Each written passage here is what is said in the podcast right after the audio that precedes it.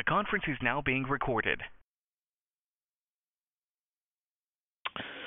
Thank you for joining the latest episode of SIFMA's podcast series. I'm Ken Bentsen, President and CEO of SIFMA, and I'm joined today by Rob Toomey, SIFMA Managing Director, Associate General Counsel, uh, and Head of SIFMA's Capital Markets Groups, including our Rates and Lending Division. Uh, earlier uh, earlier this uh, fall, five agencies with regulatory oversight of the so-called Volcker Rule uh, provision of the Dodd-Frank Act finalized changes to that rule. Uh, today, we're going to be talking about what some of those changes are, what the Volcker Rule is, what regulators appear to be trying to accomplish, and more, most importantly, what their impact uh, will be on the U.S. capital markets. So let's get started. Uh, Rob, maybe the best place to start is what exactly is the Volcker Rule, and what did Congress intend when they put it in place? Yeah, thanks, Ken. The basics behind the Volcker Rule, which came out of the post um, recession time period and um, Congress's Dodd Frank Act, was a restriction on banks engaged in what was called proprietary trading, which was using their own money to make um, uh, purchases and sales and make short term profits in uh, securities markets.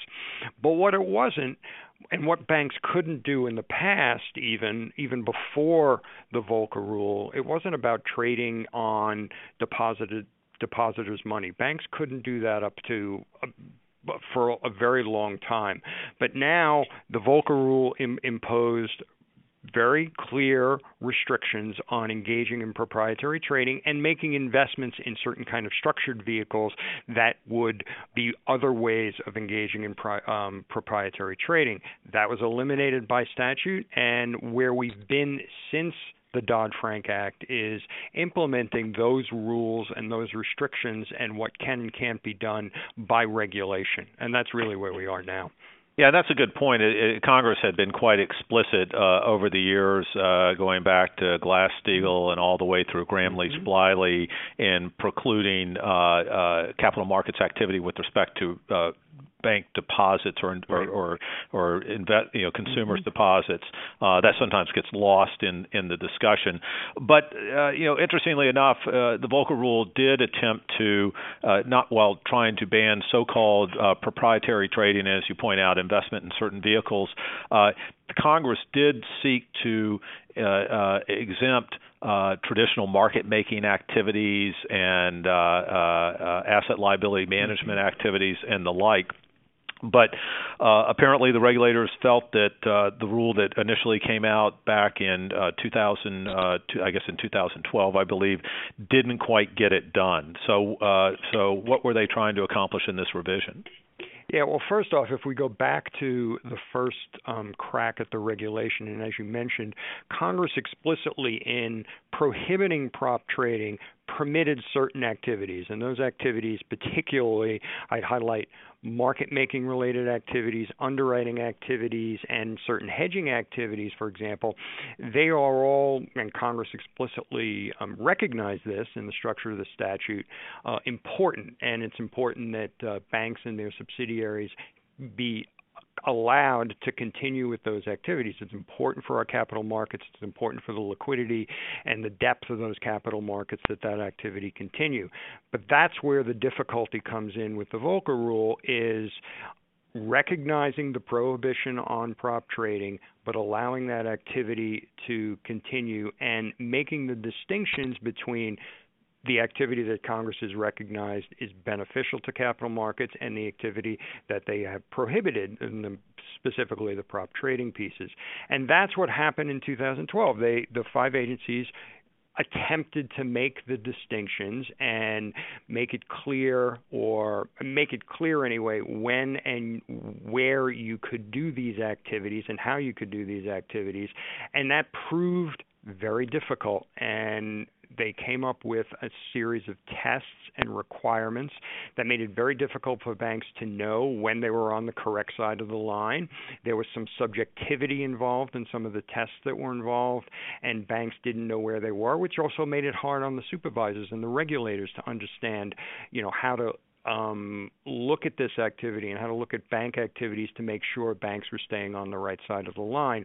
And as a result, ultimately, that hurt some of this, some of the activity in some of these beneficial activities, and particularly in market making.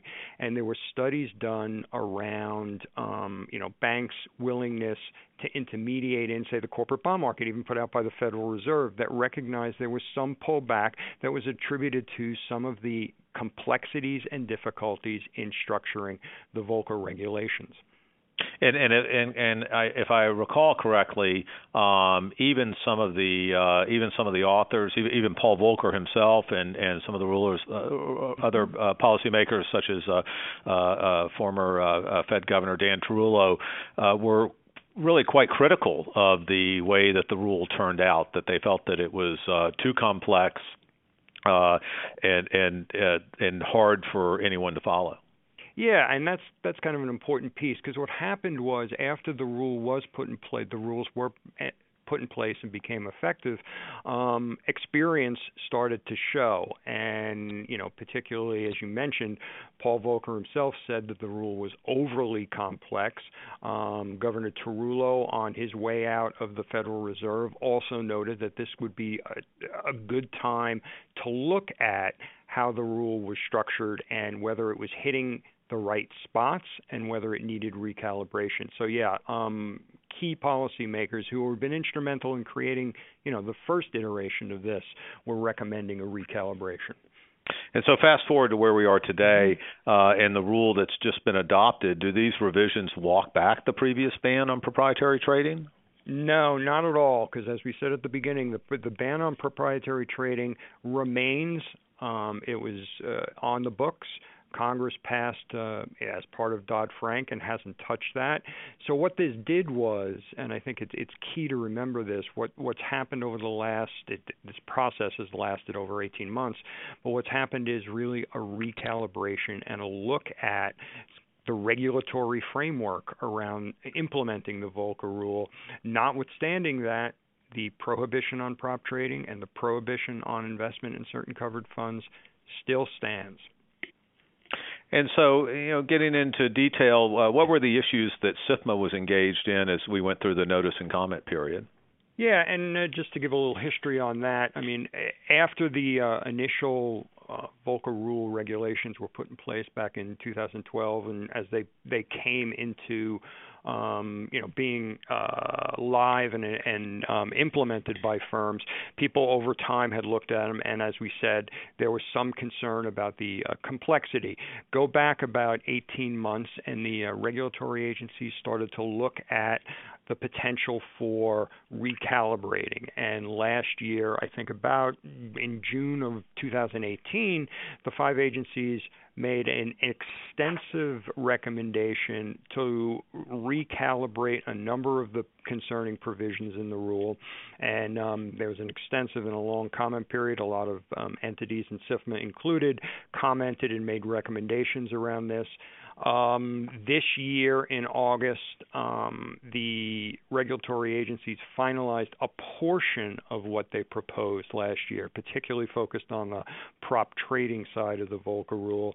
And what they did was they um, uh, finalized a number of the provisions they recommended. We think those provisions that were finalized really help and move the rule back towards less complexity, um, a clearer mandate on how firms should comply, and uh, on the other side, how the supervisors can um, see if firms are complying in the prop trading area.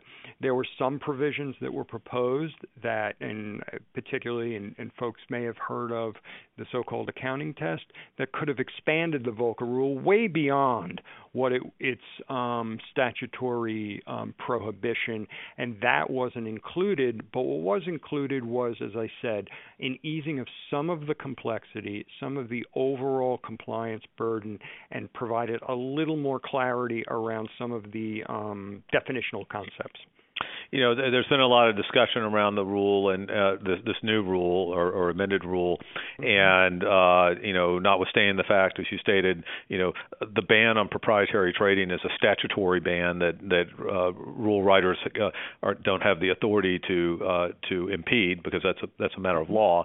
Um, uh, and but as you said, trying to make it uh, more clear, uh, uh, more straightforward.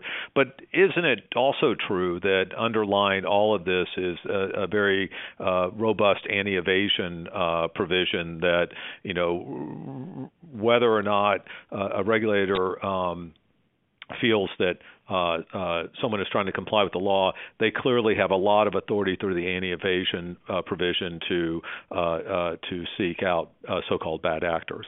Yeah, absolutely. That remains true. It was remaining. It was in the um, the earlier iteration of the Volcker Rule. It remains in there, and also as well, the supervisors and the regulators have uh, particular insight through their supervisory process into the activities of the of of the the, the banks and the institutions under the Volcker Rule. And then the Volcker Rule itself recognizes this and it um, incorporates in there some, you know, back and forth between the supervisors about certain activities, some questions, and certainly the firms themselves need to supply the, on an ongoing basis, um, the regulators with extensive metrics and, and um, background material on their activities to make sure that, um, again, they're not crossing any of the impermissible lines. And as you say, as a backup, the supervisors and the regulators certainly have an anti-evasion um, power as well. You mentioned that this that, that this final rule dealt primarily with uh, with proprietary trading and uh, and and some of the metrics around that. Uh, but what about the fund side? What are, are, we to expect a future proposed rule with respect to what uh, types of investments uh, uh, banks may engage in? Yeah, that's really the next step in the whole Volcker process. Going back a year, as I mentioned, the, the agencies did make a proposal and they did address in their proposal all the provisions, both the prop trading and the covered fund side of the um, the Volcker rule. However, they didn't make any real hard proposals around changes to the covered fund sections of the rule. They asked a series of questions, and we and others and SIFMA made some I would say, pretty granular recommendations around the cover funds provisions.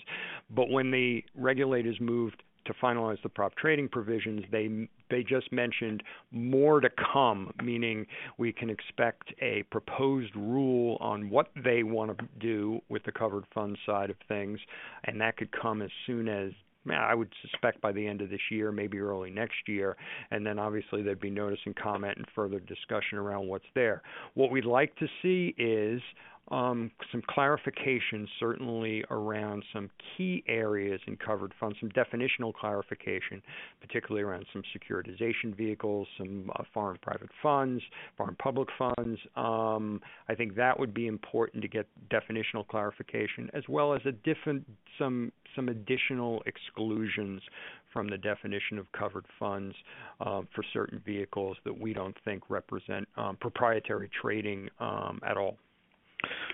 Well, uh, more to come, obviously, on that. Uh, so, uh, thank you, Rob, uh, for those insights. And uh, to learn more about uh, SIFMA's work around the Volcker Rule, our views on that, as well as the other work that SIFMA does to promote effective and resilient capital markets, please visit, visit us at SIFMA.org. And thank you. Thank you.